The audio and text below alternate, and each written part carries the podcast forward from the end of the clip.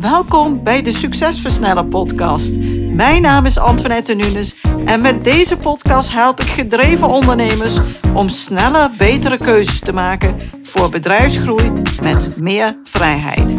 In deze podcast deel ik tips, kennis en heb ik gesprekken met andere succesvolle ondernemers om jouw succes te versnellen, wat zorgt voor meer tijd, meer voldoening en meer winst. Let's go! Vandaag ga ik in gesprek met dokter-ingenieur Anne de Lange-Ros, de zachtwerkexpert. Ze studeerde technische bedrijfskunde, promoveerde als wetenschapper en werkte daarna als zelfstandig ondernemer, onder meer als marktonderzoeker voor grote bedrijven zoals KPN, TNT Post, Bos Siemens en noem maar op.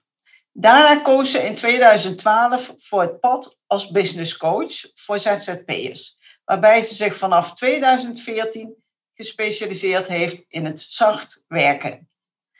Als business coach helpt ze zelfstandig ondernemers om een goed bedrijf neer te zetten, waarin je met minder moeite harder groeit en meer verdient. Daarnaast helpt Elle professionals in loondienst en leidinggevenden in organisaties om meer te bereiken met zacht werken. Vandaag gaan we natuurlijk wat dieper in op wat dat zacht werken dan is en we praten over mijn favoriete onderwerpen, zoals focus, ambitie, bedrijfsgroei en de tijd zo goed mogelijk gebruiken. Super dat ik je vandaag spreek, Elle, en ik heb een paar vragen waarover ik graag met je in gesprek wil gaan. Allereerst heb je een aanvulling op de introductie en vertel me eens wie is Ellie Ellen en wat is je missie? Nou, prachtige introductie. Ik voel me vereerd om hier te mogen zijn en met name om meer te mogen vertellen over zacht werken, want dat is echt wel mijn missie. Ehm, ik heb altijd een beetje moeite met, met woorden als doelen, ambitie, uh, de wereld willen veranderen, want dan denk ik altijd van ja, wie ben jij dat je denkt hoe de wereld moet worden? Vaak zijn zulke doelen bedacht vanuit een, een ego. Ik wil belangrijk zijn, ik wil me laten zien, ik wil me manifesteren. En dat zijn eigenlijk helemaal niet altijd de fijnste doelen. Ehm, en aan de andere kant dat merk ik bij mezelf ook. Ik heb soms ook van die ego-doelen van ik moet, ik zal, ik wil. Ja, of de wereld daarop zit te wachten is eigenlijk maar de vraag. Maar ik heb ook andere doelen. En dat, zijn wat, dat, dat is wat minder een doel. Dat is dan meer iets wat uit mezelf omhoog borrelt. Ja, als ik stilletjes zit, als ik niks hoef, als ik niks moet, als alles oké is, als het weer leven prima is, dan gaat er zoiets in mij borrelen als een bron die overstroomt. Nou, en die bron die overstroomt, dat zou je dus wel een soort van missie kunnen noemen. Dus dat is, ook niet vanuit tekort. Hè, de wereld is niet goed, er moet wat veranderen. Maar meer van, hé, hey, ik heb over. Het, is, het leven is verschrikkelijk leuk. Uh, er is ontzettend veel moois. En dat moois wil ik graag met andere mensen delen. Ik wil in verbinding zijn met andere mensen. En een van de hele mooie dingen die ik in de wereld zie, is zacht werken. Zacht werken is dus wat dat betreft echt mijn missie. Um, zacht werken is dus wel dat je, dat je werkt. Hè, zacht werken is niet een sabbatical, of middag vrij of niks doen. Nee, zacht werken is werken geld verdienen, andere mensen helpen, wat bijdragen aan de maatschappij, maar dan op een relaxte manier. Dus niet, uh, de wereld is niet goed, het moet veranderen, ik moet rennen. Maar meer van, nou, ik stroom over, er is ontzettend veel moois. En dat, dat, dat willen delen met mensen, dat heb ik te brengen. Ja. En dat, dat klinkt als een flauw, subtiel verschil. Maar als je dat uh, gaat doorleven, is het toch wel echt een heel essentieel verschil. En het coole vind ik dus ook om als ondernemer zacht te werken. En het kan ook in organisaties. Ik help dus ook mensen in organisaties daarmee, grote bedrijven. Uh, ik ga morgen een workshopje voor Unilever geven. Uh, dus het zacht werken is echt overal toepasbaar, ook met een baan. Maar goed, vandaag gaan we het dan vooral hebben over groeien en voor ondernemers. En voor ondernemers ja, past zacht werken gewoon enorm. Ja, en ik eh, ben dat helemaal met je eens hoor, want ik uh, noem het dan niet direct zacht werken. Dat is jouw term en die past ook helemaal bij je. Uh, maar ik ben absoluut van mening, uh, het bedrijf uh, moet een middel zijn. En het moet niet een doel zijn om hard te werken. Want je bedrijf, daar wil je uiteindelijk een gelukkig leven mee krijgen. Meer vrijheid hebben. Precies. Dat is het doel. En niet het bedrijf aan zich en alleen maar hard aan het werk zijn. En er is inderdaad is niks mis met hard werken op momenten. Maar we kunnen daar ook in doorschieten. En zeker in de tijd waarin we nu leven, dat we zien dat mensen ook nog heel erg afgeleid zijn en daardoor weinig focus hebben en niet goed tot de dingen komen die ze willen doen. Ja, nou wat ik wat dat betreft vind, is ik vind hard werken is een beetje als een goed glas wijn. En met mate lekker van genieten. Heel af en toe is er helemaal niks mis mee. Maar als je daar de dag mee begint en dat de hele dag door alleen maar doet, dan gaat het niet goed met je. Ja, mooi. En dan zie je dat, dat hardwerken ook wel hetzelfde effect heeft als dat glas wijn. Want hardwerken is ook een verslaving. Het is een verslaving om lastige emoties niet te hoeven voelen. Om lastige keuzes niet te hoeven maken. Om jezelf lekker voorbij te kunnen rennen. Ja. Om, om de, de wat duistere stukjes van je ziel niet te hoeven aankijken. En op het moment, dat is dus ook het hele moeilijke van zacht werken. Want zacht werken klinkt ideaal. Iedereen zegt, oh wat leuk, dat wil ik ook wel. Ja, no way. Want dat hard werken is hartstikke lekker. Want dan hoef je niet met al die lastige dingen in jezelf te dealen. En dan kun je lekker uh, al jouw eigen problemen op de buitenwereld projecteren. Dus, doen alsof de buitenwereld moet veranderen. Want je hebt een missie in die wereld. En die wereld wil je verbeteren, moet anders worden. En heel vaak, als ik dus met mensen in gesprek ga. En ik ga kijken naar hun jeugd, hun achtergrond. Dan zit daar heel vaak een trauma. Hè, trauma is een groot woord, maar een, ja, een wond, een trauma, een blokkade, een, een pijn uit de jeugd. Die je niet wil voelen. En die pijn projecteer je op de buitenwereld. Die is zo ver weggeduwd dat je er niet meer bij kunt. En je ziet dus iets in de buitenwereld wat niet klopt. Terwijl het echte probleem zit eigenlijk in jouw binnenwereld. En als je daar gewoon in stilte mee kunt zijn en naar durft te luisteren, dan brengt dat heel veel in beweging. En dan is dat harde werken eigenlijk helemaal niet meer nodig. En dan heb je nog best eens dat je af en toe van pure energie en inspiratie heel veel werk verzet. Maar dat is wat anders dan uh, hard werken in de zin van ik moet, ik moet, ik moet ploeteren naar een doel toe, want dan word ik gelukkig. Ja. Nee, je bent gewoon al werkend ben je al gelukkig. En vanuit puur geluk is dit werk het leukste wat je kunt verzinnen om te doen. Ja, ja helemaal mee eens. En uh, het mooie is ook wat je in het begin al zei.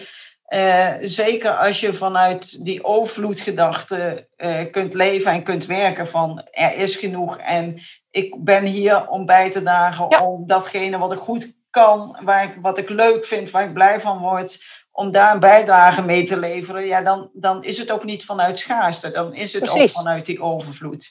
Ja, ja. en het is wel een lastige, want um, je ziet toch wel heel veel ondernemers toch wel vervallen in dit schaarste denken. Door, ook doordat een heleboel business coaches ondernemers dingen bijbrengen vanuit die schaarste gedachten. He, dat, domweg al de definitie van economie die ik vroeger op school leerde en op de universiteit, dat was economie is de rationele verdeling van schaarse goederen. Ja. Daar ben ik het dus totaal niet mee eens. Ja. Ik vind economie is het creatief scheppen van overvloed. En okay. als je zo naar economie kijkt, dan kantelt dat totaal. En zo zijn er dus een heleboel dingen die business coaches aan ondernemers leren, die allemaal gebaseerd zijn op die schaarste gedachten. He, bijvoorbeeld al een plan maken. Een plan is gaat vaak over, ik sta nu hier en ik wil ergens naartoe. Ik, wil, ik heb een stip op de horizon en ik ga heel hard rennen naar die stip op de horizon. Maar ik had een paar jaar geleden, had ik zo'n, een, niet een doel, maar een soort van, nou, het zou leuk zijn als ik dit jaar deze omzet ga halen. En die omzet had ik op een gegeven moment in augustus. Dus ik praatte met een collega-ondernemer en die zei, zo, dat is cool, wat wordt dan nu je doel voor dit jaar? Ik zei, nou niks, gewoon dit. Hé, maar dan moet je toch iets nieuws hebben om naar te streven? Ik zei, natuurlijk niet. Dit was het en dat is het nou. Nou, dat is toch prima? Ja, maar je moet toch iets hebben om voor te gaan? Ik zeg, ja, maar ik ga wel door met ondernemen. En ik kom misschien wel ver boven dat oorspronkelijke doel uit dit jaar, of niet. Maar...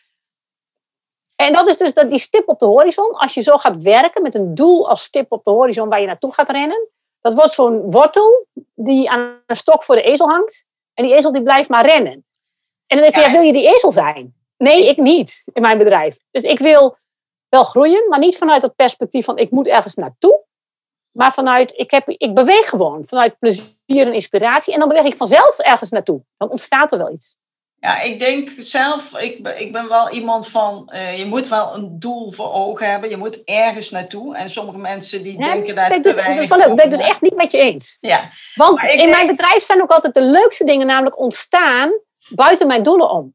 Want ik, was, ik begon in 2006 als zelfstandig marktonderzoeker. En ik had als beeld van, nou, ik ga voor grote marktonderzoeksbedrijven werken. En voor grote aanmerken. Daar ga ik mooie onderzoeken voor doen.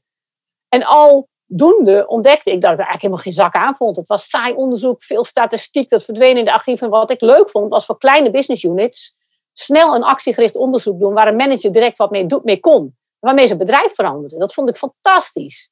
Dus ik heb heel snel dat doel losgelaten van ja, dat is, dat, is gewoon helemaal niet handig. Dat past niet bij mij. Ja, maar ik denk, wel, ik denk wel dat we op dezelfde lijn zitten. Alleen ik steek het iets anders in. In de zin van, een doel is niet statisch. Doel is nooit statisch en kan altijd bijgesteld worden, moet ook altijd bijgesteld worden.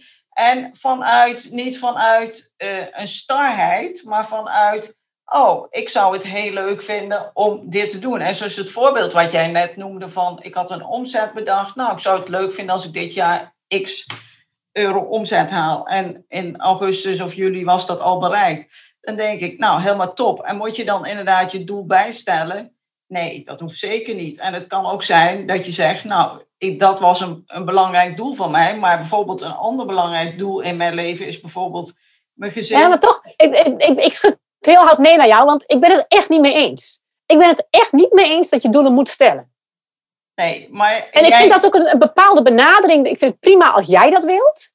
Dus dat moet, moet, als jij die, die keus wil maken in je leven, vind ik dat prima voor jou. Ik adviseer het mijn cliënten niet. Um, want het heeft namelijk hele negatieve consequenties. Dat je toch altijd naar die stip op de horizon blijft rennen in plaats van geniet van het hier en nu. En dat is het effect van een doel. Een doel heeft een effect van focus. Daar moet ik naartoe. En het heeft ook een effect van e-, effectief zijn, productief zijn. Want productief is naar het doel hollen. En bij mij zorgt die manier van denken, wat ik dus heel lang heb gedaan, voor een soort oogkleppen op voor de rest van het leven. Het zorgt ook voor een disconnectie met mijn hart. Uh, met, ik voel minder verbinding met de wereld omheen. Ook met mijn partner, met mijn kinderen, met die boom voor mijn werkkamer, met mijn cliënten. Omdat ik naar dat doel moet, met die oogkleppen op. En als ik dat doel. Uh, en dus dat is een effect van het doel, is dat ik oogkleppen op krijg, daarna ga rennen. En uh, een heleboel leuke dingen onderweg op reis mis. Dus wat ik nu zeg is, ik heb geen doel meer, ik ben op reis.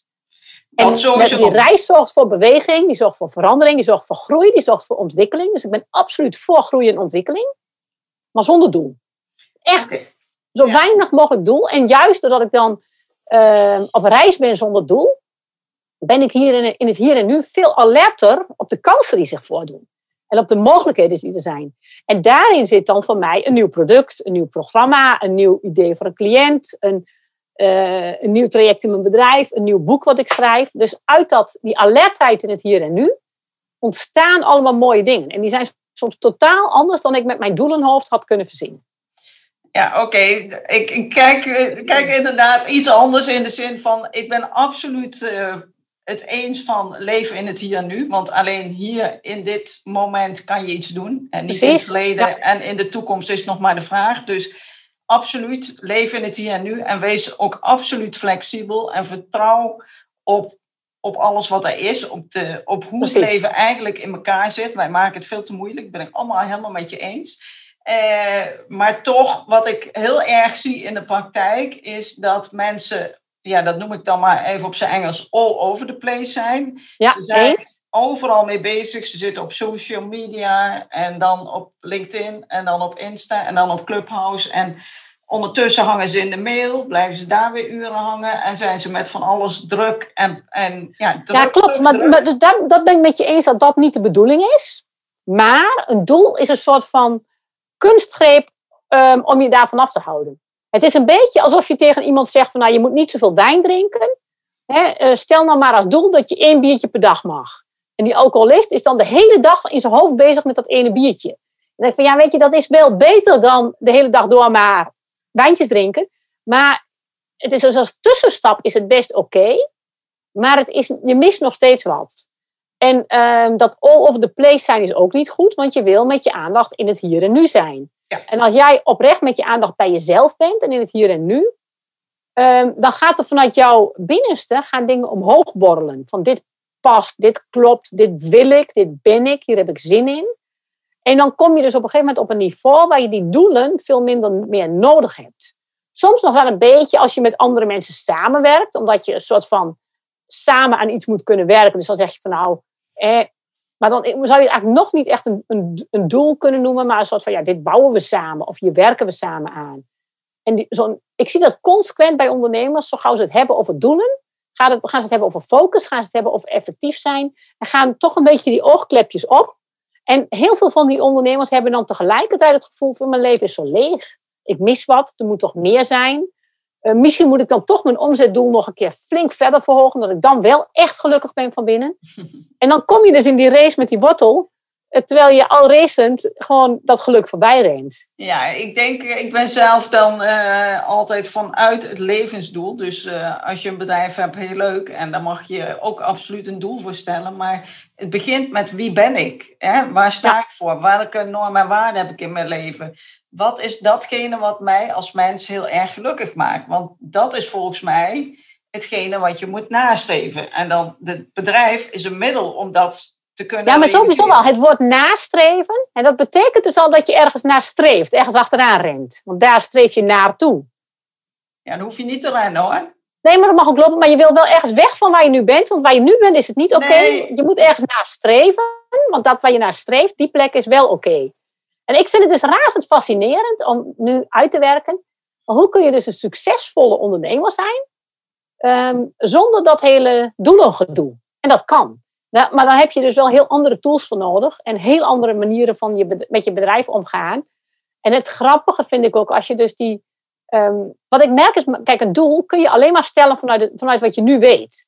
Ja. Dus dat komt ook een beetje in. Dat komt ook heel vaak vanuit je ego en je bewuste denken. Je expliciete denken waar je met je hoofd bij kunt. Dus er zijn een heleboel stukken van de wereld waar je niet zo bij kunt, die je nog niet weet, die je nog niet kent, die je nog niet hebt ontdekt. Die kun je allemaal niet meenemen in je doel. Nee. Dus als je dat goed snapt, snap je ook van ja, een doel is gewoon een soort van stadplek en helemaal niet een eindpunt. Een doel is iets waarvan vanuit ik nu wil gaan bewegen. Dus dan hoef je het ook geen doel te noemen, maar kun je het ook zo noemen, mijn stadlijn. Ja, dat kan. Het, is, maakt ook niet zoveel uit hoe je het noemt, maar ik denk dat het iets is waar, naartoe, waar je naartoe wilt bewegen. En ik denk dat wij als mens allemaal een behoefte hebben om ons te ontwikkelen.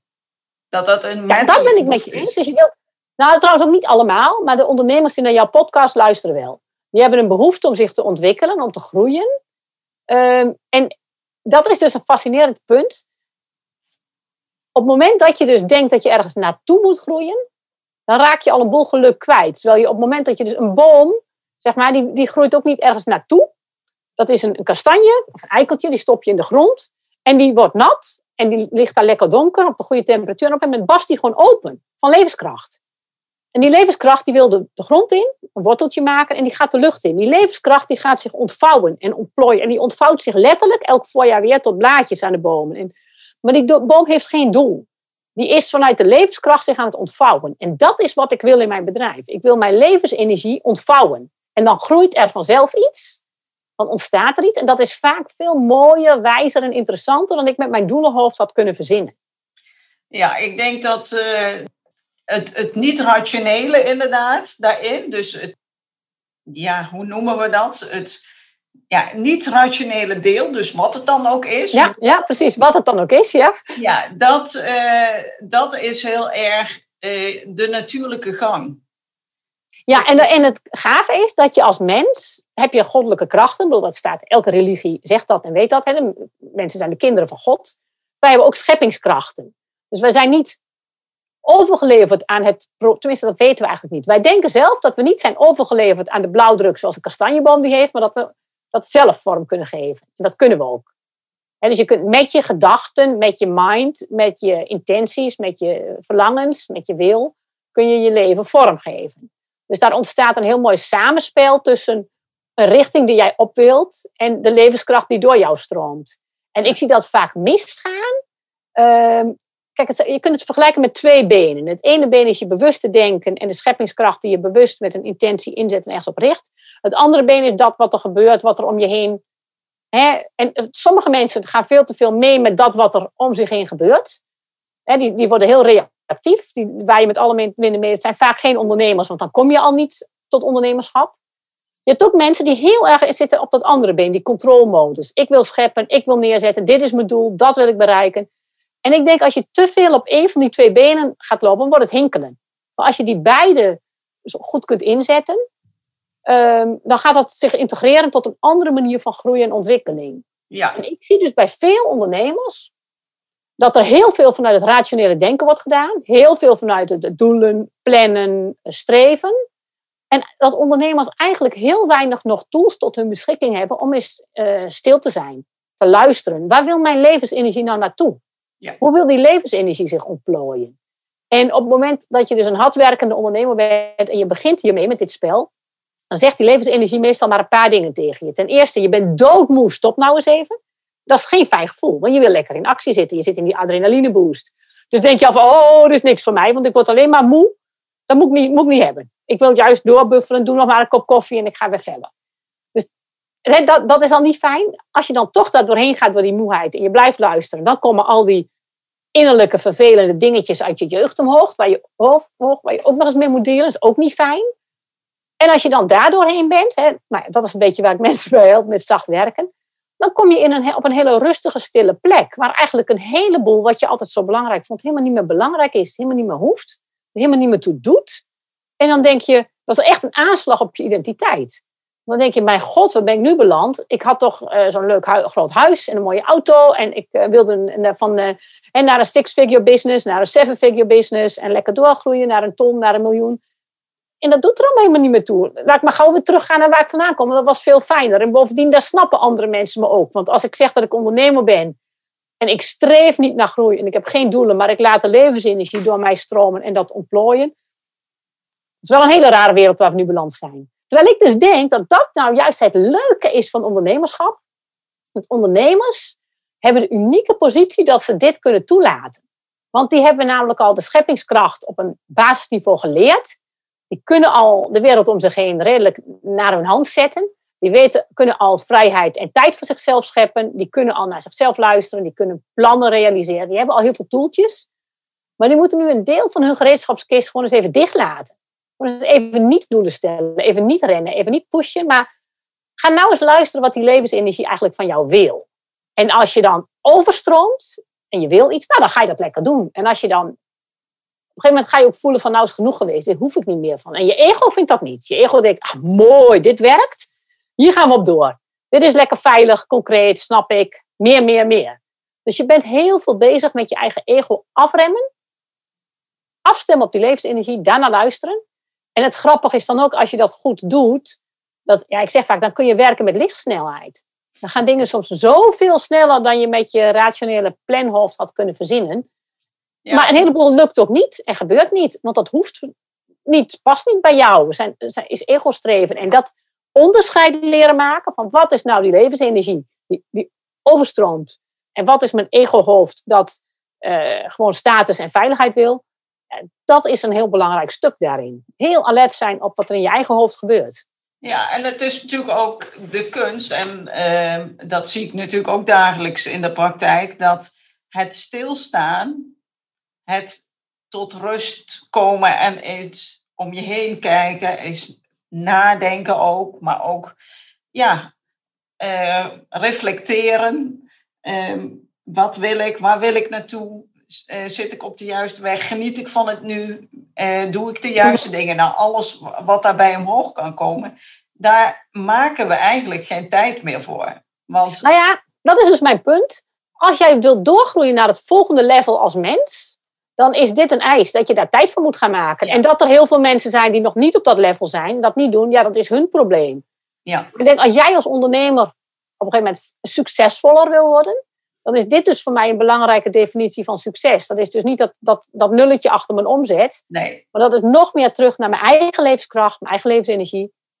En als het ware de boom worden die ik kan worden. En die zich laten ontvouwen. En daar ook met mijn intenties en scheppingskracht richting aan geven. Maar ook die energie zijn werk laten doen. En die energie fluistert dan soms zulke leuke dingen in. Dat gaat dan soms zo makkelijk en moeiteloos. Maar dat betekent soms ook wegen afsluiten, niet meer doen. Is klaar. En dat weet je dan zelf ook eigenlijk al wel, maar dat wil je nog niet zo aan. En dat spel, kijk, dus ik denk, kijk, als je als ondernemer begint, dan wil je gewoon klanten en omzet. Heel simpel. En als je dat nog niet hebt, moet je dat eerst op orde krijgen. Dus zo begon ik ook met mijn eerste boek. Mijn eerste boek ging over uh, hoe krijg ik meer klanten, een zaak van fans. Hoe, krijg ik meer, uh, hoe kan ik waardevolle producten leveren aan die fans? Wie zijn wel of niet mijn fans? Dat is gewoon stap één. Ja. Mijn tweede boek ging over zacht werken. Want toen zag ik die ondernemers, die hadden fans, die verdienden genoeg geld, maar die bleven maar druk. Die bleven maar rennen. Dus een volgend level in je ondernemerschap wordt dan, ja, hè, ehm, wat is nou voor mij zacht werken? Wat is het werk waar ik energie van krijg? Wat is het werk wat ik eigenlijk eindeloos kan doen? Wat mij voedt en mijn klanten voedt en waarmee ik de wereld voed. Nou, weer een volgend boek werd een zaak van geld. Namelijk, uh, het gaat dan niet om het geld als omzet, maar het gaat om hoe word ik uh, meester over de geldstroom in mijn leven? Waar wil ik die naartoe laten stromen? Waar komen die vandaan? Hoe kan ik dat slim managen?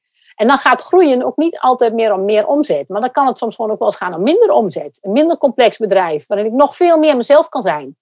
Uh, Veel meer tijd heb voor de leuke dingen die er voor mij toe doen. En dat is vaak uh, heel belangrijk, inderdaad. Ja, maar Als je eenmaal in, die, in, in dat bedrijf gebouwd hebt, en dat zie ik dan vaak ook in de praktijk. Een ondernemer is gestart, die bouwt dat bedrijf en dat groeit. Maar ondertussen bemoeit hij zich nog met alles. Uh, is, Werkt hij harder dan iedereen in het bedrijf? Hij is daar gewoon 24-7 mee bezig. En dan vraag je jezelf al af van... Oké, is dit wat mij gelukkig maakt? Nee, natuurlijk niet. Waar ik het voor hoef je jezelf helemaal niet af te vragen. Je kunt, moet gewoon constateren, dit is het niet. En dan moet ik wat aan gaan doen. Punt. En, maar dat vraagt lef. En dus... Um, en het is leuk als je als ondernemer dat vanaf het begin al snapt. Als je vanaf het begin al snapt van hé, hey, ja, ik heb voldoende klanten en uh, geld nodig voor een leuk leven. Maar dat hoeft dus helemaal niet eindeloos te gaan om groeien en meer geld. Ik zie dus ook heel veel van die ondernemers die eindeloos streven naar groeien en meer geld. Die hebben echt een gaatje, noem ik dat wel eens, in hun hart en ziel. Uh, waardoor alle, alles wat binnenkomt weer weglekt en ze nooit voldaan zijn en niet vol kunnen stromen. En dat zijn dus eigenlijk helemaal geen goede rolmodellen voor jou als startende ondernemer. Of, en je kunt veel beter kijken naar de mensen die gelukkig zijn en een gelukkig leven neerzetten. En dan moet je dus ook baas zijn over je geld en die geldstromen kunnen beheersen. Dus gewoon een skill die je kunt leren. En weer een volgende stap die je dan kunt gaan leren, is dat je gaat leren van wat is nou die stem van mijn hart? Hoe kan ik afstemmen op die hartsenergie? Wat wil die? Wat gebeurt er dan? Wat gebeurt er nou als ik me via die hartstroom verbind met mezelf, met anderen, met de wereld? Dat is een eerste stap nog weer richting ja, eigenlijk een veel groter level dan zacht werken. Ik noem dat hard werken met een T. Ja. Hij zegt dat werken vanuit je hart. En dan kom je op een gegeven moment op, ja, maar wie, wat wordt dan mijn pad? Wat is mijn weg? Wat wordt mijn pad? En welk bedrijf past er om mijn pad heen? En welke vorm van bedrijf kan ik daar omheen bouwen? Nou, ik ben inmiddels 15 jaar ondernemer. En het is dus ook niet verwonderlijk, ik heb zelf ook dat hele pad gegaan, dat dat bedrijf wat daarbij paste steeds veranderde. En dus in het begin, hoe krijg ik klanten, hoe verdien ik geld, was marktonderzoek doen. Zelfstandig marktonderzoeker zijn. Dat werd uh, online marketing business coach. Toen ging ik die boeken schrijven en toen leerde ik zelf heel veel over zacht werken. Het werk vanuit je hart doen, die levensenergie. Ik deed heel veel dingen in Taoïsme, uh, Aikido, een zachte Japanse verdedigingssport. Dus daarin heb ik ook het fysieke stuk van dat, uh, die zachte kracht heel erg ervaren. Op dit moment werk ik twee dagen per week in de ochtend in het bos, hier in de buurt bij een kasteel. En echt een heel mooi oud stuk land, wat al vanaf de 12e eeuw staat, dat kasteel er al, is dat landgoed er al op deze manier. En echt letterlijk met je handen in de aarde voor het landgoed zorgen. En zonder pretenties van geld of een belangrijke rol of positie. Maar gewoon in je oude broek en werkschoenen gisteren ook in de regen er lekker buiten staan. Uh, ja, dat doet iets met je uh, ontwikkeling, met je groei, met je persoonlijkheid. En dan denk ik van ja, hoe gezegend ben je dan als je als ondernemer dat leven voor jezelf kunt scheppen. En dat is eigenlijk mijn ideaal. Dat nog veel meer ondernemers gaan snappen dat je, dat je onderneming het vehicle is waarmee jij jouw ideale leven kunt bouwen. En dan gaat het helemaal niet meer zo om omzet en klanten. Het mag wel, als je daar heel blij van wordt, maar dat hoeft helemaal niet. En ik werk dus ook heel veel met uh, slimme, hoogbegaafde ZZP'ers, zelfstandigen, die juist die connectie met het spirituele en die levensenergie sterk voelen, maar ook heel praktisch zijn en ook heel aards en ook heel erg gegrond en ook kunnen doorpakken en iets kunnen realiseren. Ja, want ik denk dat dat ook wel ehm, ook wel heel noodzakelijk is. Want in die zin, uh, ik zie, ik, ik, soms deel ik wel eens mensen op gewoon voor het gemak van, nou, je hebt de, de denkers, hè, die, die uh, vooral in hun hoofd zitten, en je hebt de doeners, die vooral eerst in actie komen. En de denkers, die kunnen heel goed plannen maken, die kunnen hele creatieve oplossingen. Nee, je moet beide kanten hebben. Je moet, je moet juist een goede denker en doener zijn. Maar dat en sterker is... nog, dan moet ook je hart bij betrokken zijn. Dus dat doen moet niet alleen vanuit het ego-hoofd zijn. Nee. En dat denken ook niet. Maar je wil ook dat hart erbij betrekken. Want dat hart is je connectie met de wereld en alles om je heen. En dat gaat jou dan op een gegeven moment voeden. En op hele andere paden brengen dan dat ego-hoofd zou kunnen doen. En als je dat als ondernemer aandurft, om daarvoor open te gaan staan, dan vraagt dat heel veel lef. Het vraagt dus heel veel minder moeten en meer moed. Met een D.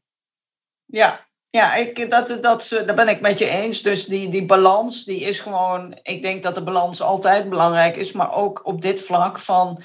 Uh, we hebben dat hoofd wel een beetje nodig. Hè? We kunnen daar dingen mee leren. En uh, we kunnen daar dingen mee bedenken. En we kunnen reflecteren. Dat kunnen dieren en, en, en alle andere soorten op deze aarde niet. Wij wel. Nou, nou, dat weten wij niet. jij weet helemaal niet hoe een dolfijn kan reflecteren. Of een walvis, of een mier. Maar dat dus wordt wij denken dat dat niet zo is. Maar dat vraag ik me dus heel erg af. Want ik heb op een gegeven moment, ik, ik was stond altijd open voor de meest bizarre cursussen en trainingen. Hè. Als het een beetje bizar was, dan wilde ik het in elk geval gedaan hebben.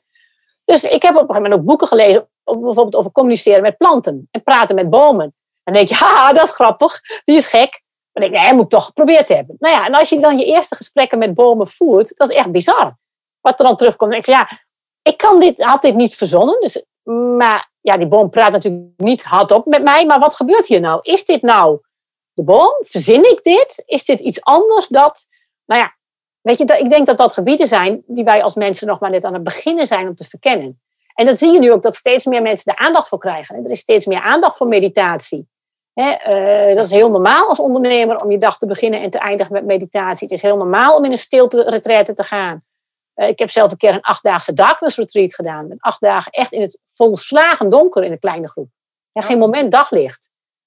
En dan, um, een stilte retreat heb ik ook wel eens gedaan. Weet je, dan, dan kom je op hele andere stukken van jezelf. En we zijn dat denk ik als westerse maatschappij zijn we nog maar aan het begin van dat hele gebied. En wat dat betekent. En er zijn ook steeds meer ondernemers actief op dat stuk. Hè? Ondernemers zoals Mind Valley of uh, Headspace. En die, die brengen op een geweldige manier die wereld met ondernemerschap in verband. En uh, maken daarmee die wereld ook heel toegankelijk voor mensen. Dus ik denk dat op dat gebied ontzettend veel mooie dingen gaan gebeuren het komende ja. decennium. Daar verwacht ik heel veel van. Ik zie wel inderdaad uh, um, in, de, in de maatschappij, zeg maar, dat er steeds ook meer draagvlak voor komt. Want inderdaad, ja. als je nog twintig jaar geleden, bij wijze van spreken, uh, het woord meditatie al in je mond nam, dan was het bijna raar. Ja. Terwijl nu inderdaad, ja, heel veel mensen mediteren en, en ja, niemand vindt het meer raar. Het is nee, en dat komt ook omdat we nu de tools hebben waarmee we dat kunnen onderzoeken. Hebben hartcoherentie, daar zijn ook fantastische tools in die laten zien dat als jouw hart en zenuwstelsel in een coherente staat is, dat je creatiever bent, dat je slimmer bent, dat je andere connecties hebt, dat je anders communiceert. of bijvoorbeeld hoe de, de nervus vagus het zenuwstelsel bestuurt en bijvoorbeeld een klein werveltje in je nek iets scheef zet. Um, waardoor jij continu in de, de actiemodus staat. De, de vecht, vlucht, eh, bevriesmodus. En met name in de vechtmodus. En dat zijn dus mensen die kunnen niet stoppen. Die kunnen alleen maar doordenderen. Die kunnen alleen maar doorrennen. En dat is gewoon fysiek vastgeslagen in je lichaam. En dat is een werveltje hier wat dan in je nek wat, wat iets scheef staat. Waardoor de hele bloedtoevoer naar hersengebieden anders wordt. Waardoor je dus die focus krijgt. Waardoor je in die running modus staat. En dat is nu de wetenschap ook aan het ontdekken. En die is heel cool. Die ontdekken dan ook dat hè, duizend jaar oude wijsheden uit van bepaalde religies, van monniken, dat dat gewoon klopt en werkt. Hè, als je een uh, geavanceerde mon, hè, een monnik die 30, 40 jaar lang uh, meditaties heeft gedaan, die in een kring zit rond de Dalai Lama, als je die onder een scanner legt, hè, dat is een heel mooi boek van Daniel Coleman over, ja. die hersenpatronen zijn anders. Ja. die basale reflex uit de hersenstam die iedere mens heeft, hebben zij niet. Dus dat is trainbaar. En wat Wim Hof nu doet met de kou, uh, dat wordt ook onderzocht. Dus de, de wetenschap onderzoekt het. En nu gaan we het een beetje geloven en mogen we er een beetje aan. Maar dat staat echt nog in de kinderschoenen. Dit hele stuk van, wat is die levensenergie nou eigenlijk? En daar zijn wij gewoon onderdeel van. He, dat is niet ja. ik tegen de wereld, het is ik in de wereld. Ik ben daar deel van. Die wereld voedt mij. Ik voed die wereld. Ja, en dat gebeurt mij als ondernemer dus ook. En dan kan ik mijn bedrijf is een stuk van dat hele spel. En van ja. al die energie. En hoe leuk is dat dan? Nou ja. En tegelijkertijd heel concreet. Ik wil dus wel deze maand mijn klanten goed geholpen hebben. Hè, en geld verdienen en diensten ontwikkelen. Dus van dat heel spirituele tot aan dat hele praktische met al die levels ertussenin. Ja, ik vind dat fantastisch. Ja, en de kunst is om, om dat in balans te krijgen. Dat is dan de kunst. Ja, ja en, ook, ja, en um, daar kun je dus dat slimme denkhoofd wel bij gebruiken. Want wat je dan gaat doen, is dat je dat denkhoofd veel meer gebruikt in een reflectiemodus. Dus reflecteren, waarnemen, alert zijn in het hier en nu. En dat vraagt ongelooflijk veel aandacht. Dus het gaat dan op een gegeven moment niet meer zo om um, effectiviteit of productief zijn, maar om aandachtmanagement. Waar geef ik mijn aandacht aan? Ja. En dat zie je dus, en wat jij in het begin aanhaalde, die ondernemers die overal op sociale media zitten en in hun mailbox. En hun, zij, hun aandachtmanagement is nog heel beperkt en heel reactief. En, en, en dat wil je gaan, daar wil je beter in worden. Dat jouw aandacht uitgaat naar de dingen die er voor jou toe doen. En dan merk je ook, als jij je onverdeelde aandacht kunt geven aan iets in je werk of in je leven, dan geef je dat heel veel verbinding en blijheid. Dus die, dat hele stuk aandacht, met je aandacht omgaan, bewustzijn van je aandacht. En bewustzijn van de aandacht op je ademhaling, dat is dus mediteren. Maar ook, waar gaat mijn aandacht in mijn bedrijf naartoe? Waar zou mijn aandacht eigenlijk wat minder naartoe kunnen gaan? Ehm, wat voor keuzes kan ik daarvan maken? Ja, dat maakt je ondernemerschap heel erg leuk. Ja, en dan, dan kom je toch weer een beetje, oké, waar geef ik aandacht aan? Waar besteed ik energie aan? Of geef ik energie aan? Waar krijg ik energie van terug? En dan zit je toch weer, je werkt ergens naartoe. In mij... nee, nee, voor mij dus niet. Doordat ik mijn energie ergens aan geef, ontstaat er iets. Ja. En ik, werk niet naar, ik ben niet een kastanje die naar een kastanjeboom toe werkt. Er is een kastanjeboom ontstaan uit mij als kastanje. En ik kan wel terugkijken. En ik kan heel goed terugkijken naar wat was er en wat is er ontstaan en wat, hoe is dat gegaan? Wat is daar gebeurd? En ik kan ook kijken van die drang die in mij zit. Wat wil die levenskracht? Hè? Dat is een drang. Wat wil die nu? Hoe wil die zich uiten? Heel mooi voorbeeld is schrijven van mijn eerste boek. Dat is echt, was echt super makkelijk. Raastsnel gedaan. En mijn stelling is nog... Ik heb dat in vier weken geschreven in de zomervakantie. Ehm, bijna negen jaar geleden. Het boek wordt nog steeds elke maand verkocht. Hè, zaak van fans. In vier weken geschreven, een uur, anderhalf uur per dag. Mijn stelling is nog steeds dat ik dat zo razendsnel kon schrijven. Nou ja, deels omdat ik vaak wel flop ben. Maar ook omdat ik daar dus geen doel had. Ik had ehm, heel globaal op een, uh, een mindmap gemaakt. Van, nou, hier zou het boek ongeveer over kunnen gaan. Ik ben gewoon gaan zitten schrijven. En ik gewoon van, nou, ik wil proberen elke ochtend te gaan schrijven voordat we verder iets gaan doen. Dus dat betekent dat ik dan vroeg op moet. Dus dat betekent ook dat ik s'avonds niet te veel moet drinken. Nou, ga ik gewoon een vakantie lang niks drinken, want dan ben ik s ochtends echt helder en scherp. En dan uh, voor het ontbijt ga ik een poosje zitten schrijven. Maar ik zie wel uh, hoe. Ik heb geen uh, woordenaantal wat moet. Ik weet niet of er eind, eind. Ik zie wel hoe het gaat. Dus ik kon heel onbekommerd in deze setting kon ik schrijven. Ik had ook geen afleidende gedachten. Van het moet een goed boek worden, of het moet straks naar een eindredacteur, of de vakantie is af en heb ik het niet af. Ik moet vandaag te schrijven. Nee, ik schreef gewoon. Punt. En doordat ik zo in het nu kon schrijven, kon ik ontzettend onbekommerd schrijven. Ging het heel snel. Heb ik achteraf heel weinig moeten heroverdoen of aanpassen. Want het klopte vrijwel allemaal. Terwijl het best een hele complexe structuur had, dat boek. Met, met vier hoofdpersonen die alle vier voor hun bedrijf iets meemaken. Wat ook nog bij dat hoofdstuk moet passen. Wat ook nog waren hele complexe verhaallijnen zonder enig plan of structuur vooraf. Ontstond dat, het ontvouwde zich, het klopte achteraf en het was er. En een jaar later dacht ik, dat was leuk, dat ga ik nog een keer doen in de zomer. Ja. Dus dat was echt ja, doelloos een boek schrijven. Maar dus wel vanuit iets wat overstroomt. Van ik heb hier iets, namelijk die hele online marketing. Wat kiezen voor fans, hoge waarde leveren. Er waren op dat moment nog geen goede boeken over. Daar stroomde ik van over. Dit wil ik maken vanuit waar ik van overstroom. Ja. En ik merk steeds weer als ik dat doe, een blog, een artikel, een nieuwsbrief, een podcastserie verzinnen, en dan klopt het. En dan is het altijd leuk als ik het vanuit dat overstromen doe. Terwijl als ik het doe vanuit, ja, mijn jaarprogramma, daar heb ik eigenlijk wel nieuwe deelnemers voor nodig. Ik moet eens een nieuw event doen. Dan moet ik mensen converteren naar mijn programma. Nou, horror, dat werkt niet. Dat weiger ik ook te doen. Zo werk ik niet.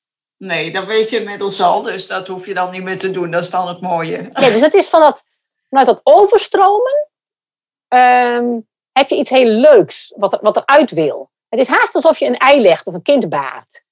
Ja, want uh, je hebt je boek, uh, zeg maar, je eerste boek, je bent gewoon gaan schrijven, schrijven, schrijven, schrijven. Op een gegeven moment dacht je, nou, dit is het ongeveer. Ja. Uh, en toen, want toen was het boek er. Hè? Ja. Ik bedoel, althans, er was een maand. Dat was een eerste concept, was er. En dat ja. was ook het doel. Of doel, dat was ook van, het is oh, fijn, er is een eerste concept nu. Zo zag ik het ook. En nu? Wat, wat, want toen wilde je het natuurlijk gaan publiceren. En toen heb je een, een, een, een, iemand benaderd of had je er al een plan voor? Of nee, nee. je had geen plan. Nee, ik had geen plan. Nee, precies. Je, je, je snapt het. Ja, ik had geen plan. Um, het is, eerst heb ik het boek weggelegd. Dat is gewoon een, een, maand of drie in de kast gelegen. En dat voelde ook goed. Boek moest even... Dat is heel grappig. Ik heb, ik heb een heleboel... Ik heb nu zeven boeken geschreven, waarvan vijf zo in die vorm van in de zomervakantie. En bijna alle vijf, vier van de vijf had ik in de zomervakantie af. En ze hebben allemaal daarna ook drie maanden gelegen in een kast. Dus blijkbaar willen mijn boeken dat. Die willen dan een poosje in de kast liggen, dat ik afstand neem en andere dingen doe. Ja. En toen heb ik het naar een uitgever gestuurd. het idee voor het boek, met een, een, eerste hoofdstuk of zo met een mailtje. Nou, daar had ik na een week nog geen antwoord van. Toen dacht ik, dat duurt veel te lang. Dat is natuurlijk onzin, want uitgevers reageren helemaal niet snel en dat duurt ook heel lang. Maar ik voelde wel van, nee, die energie van lang zitten wachten op een uitgever, dat past helemaal niet bij mij. Dat is niet wat ik wil. Gaat niet kloppen. Dus toen heb ik eens iemand gebeld, die ik kende, die zelf een boek had uitgegeven. En die had ook met een uitgever gewerkt. Dus uh, Erwin Blom was dat. Die kende ik en uh, ik heb hem gebeld. Ik zei van, joh, hoe is dat nou bij jou gegaan? Nou, die vertelde heel eerlijk over hoe dat met de uitgever was gegaan, hoe self-publishing was gegaan. Hij zei van, ja, weet je, als een uitgever, dan denk je, die doet allemaal marketing, maar dan moet je uiteindelijk nog heel veel zelf doen. Hè, wij moesten nog zelf die stadbijeenkomst doen. En nou, ze hebben met Hanna en Burger wilden ze onze zaalhuur betalen, maar moet je niet te veel van verwachten. Self-publishing kan ook best. Toen dacht ik, nou, dat is leuk. Ga ik eens kijken of dat dan kan. En hoe dat dan kan. Dus ik heb hem eens gevraagd, met wie werk je dan? Nou, ja, een drukkerij in Zaandam waar hij mee werkte. Dat klonk allemaal wel goed. Dus die heb ik eens gemaild en die reageerde wel snel. En dus toen klikte er van alles in elkaar. Oh ja, dan hoef ik alleen maar een, moet ik het wel mooi op laten maken. En moet, ja, dan moet de tekst wel heel goed gecorrigeerd worden. Dan heb ik een hele goede eindredacteur nodig. Dus toen heb ik op mijn social media een oproep gezet van ik zoek een goede eindredacteur. En dan heb ik direct een goede oproep van gemaakt. Van niet alleen ik zoek iemand, maar ook van hè, ik, ik, wil dit en dat en zus en zo. En uh, ik wil niet iemand die goed is met Nederlands en me wel gratis wil helpen. No way. Um, nou, daar reageerden een stuk of 10, 15 mensen op. Die heb ik allemaal het eerste hoofdstuk ook van mijn boek toegestuurd. Van, nou, dit is de tekst, dit moet je wel leuk vinden. Wat denk je ervan? Dit is de eerste 2500 woorden. Het hele boek is 25.000 woorden. Ik wil van jou een vaste prijs voor het hele boek. Nou, daar kwamen een paar goede mensen uit en daar heb ik eentje van gekozen. Die werkte op dat moment bij een uh, literaire uitgever. Daar werkt ze nog steeds als redacteur.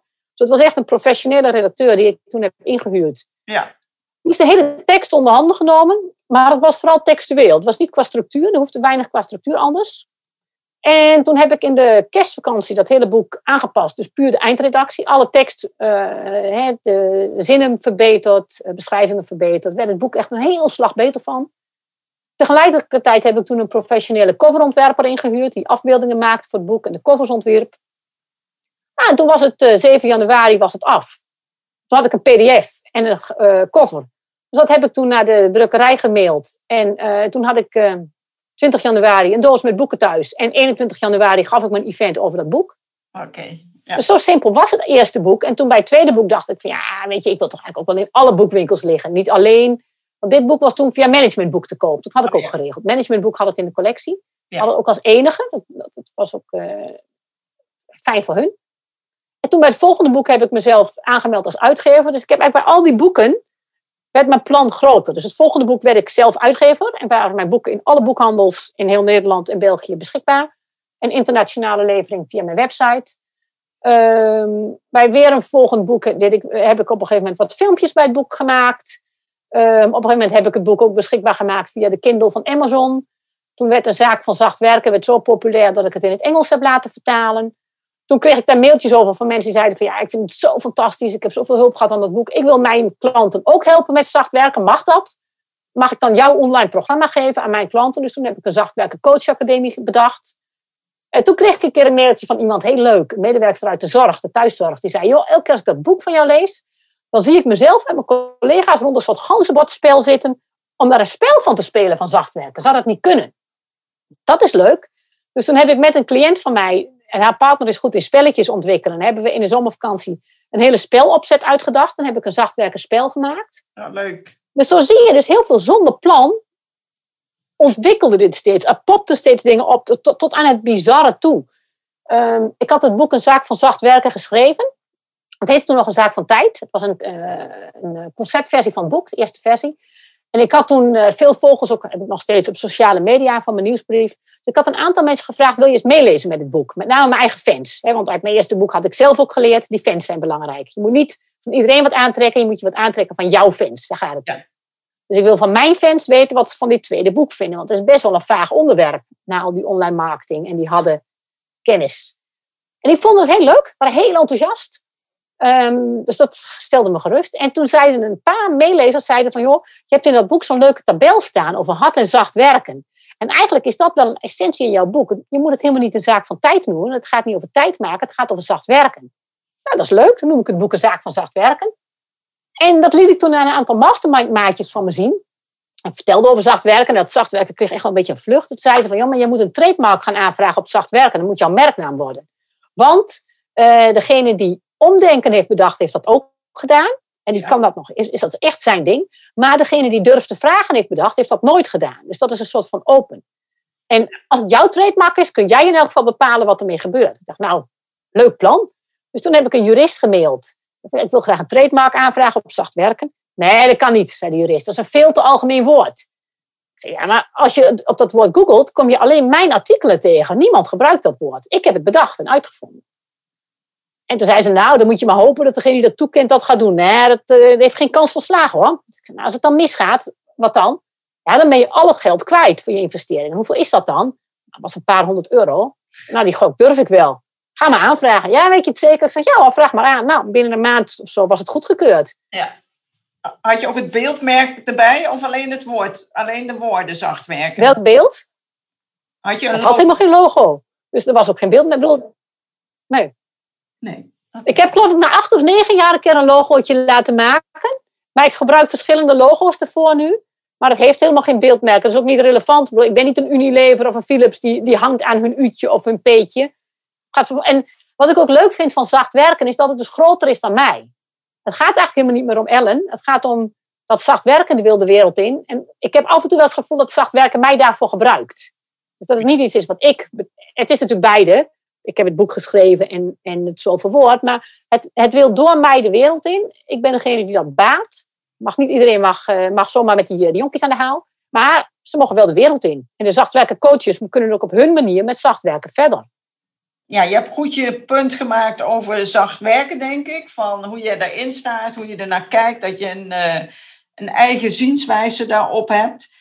Um, en ik denk dat dat heel mooi is en dat dat uh, ja, mensen aan het denken kan zetten. Dus dat is altijd goed, in mijn uh, opinie. Ja, wellicht kunnen we dan nog een keer een, uh, op een later moment ooit nog een podcast opnemen. Dan gaan we gewoon weer verder praten. Oh, helemaal goed. Vind ik helemaal leuk. Helemaal top. Ja, ik vind het ook leuk om, um, omdat jij zoveel doet met productiviteit voor ondernemers. Ik vind ik het heel leuk om deze visie op productiviteit en groei neer te kunnen zetten. Om ondernemers te laten zien van hey, het kan zonder die, uh, die wortel voor je neus. Je kunt ook op een andere manier groeien. En dat betekent niet stilstaan of reactief zijn. Maar dat betekent heel veel ontwikkeling en leuke dingen. Maar op een andere manier. Met een ja. iets andere insteek. Ja, absoluut. Nou, ik, ik denk dat er ook in die zin dat ik heel veel dingen ook echt wel deel van wat jij uh, zegt. Maar het mooie is altijd, ieder heeft zijn eigen boodschap, zijn eigen zienswijze. En dat vind ik altijd super mooi, dus super interessant. En ik denk ook dat dat voor luisteraars heel erg interessant kan zijn. Want als iedereen alleen maar precies dezelfde boodschappen heeft, dan wordt het ook een beetje saai. Ja, absoluut. Nou, dank je wel, Elle, voor jouw uh, bevlogen verhaal. Je, ik hoop dat we. De verbinding was soms iets. Uh, viel af en toe iets weg, maar in zijn algemeenheid denk ik dat het toch wel redelijk goed is gegaan. Ik hoop uh, dat het je luisteraars uh, wat inspiratie geeft om zelf lekker door te groeien en uh, mooie stappen te zetten met hun eigen bedrijf. Helemaal goed. Dankjewel, Elle. Bedankt voor het luisteren naar deze aflevering van de Succes Versnellen podcast. Wil je vaker geïnspireerd worden over het versnellen van jouw succes en waardevolle kennis en tips krijgen over bedrijfsgroei, focus en productiviteit? Als ook goede gesprekken met andere succesvolle ondernemers beluisteren, abonneer je dan op deze podcast. Je ontvangt dan een berichtje als er een nieuwe aflevering voor je klaar staat.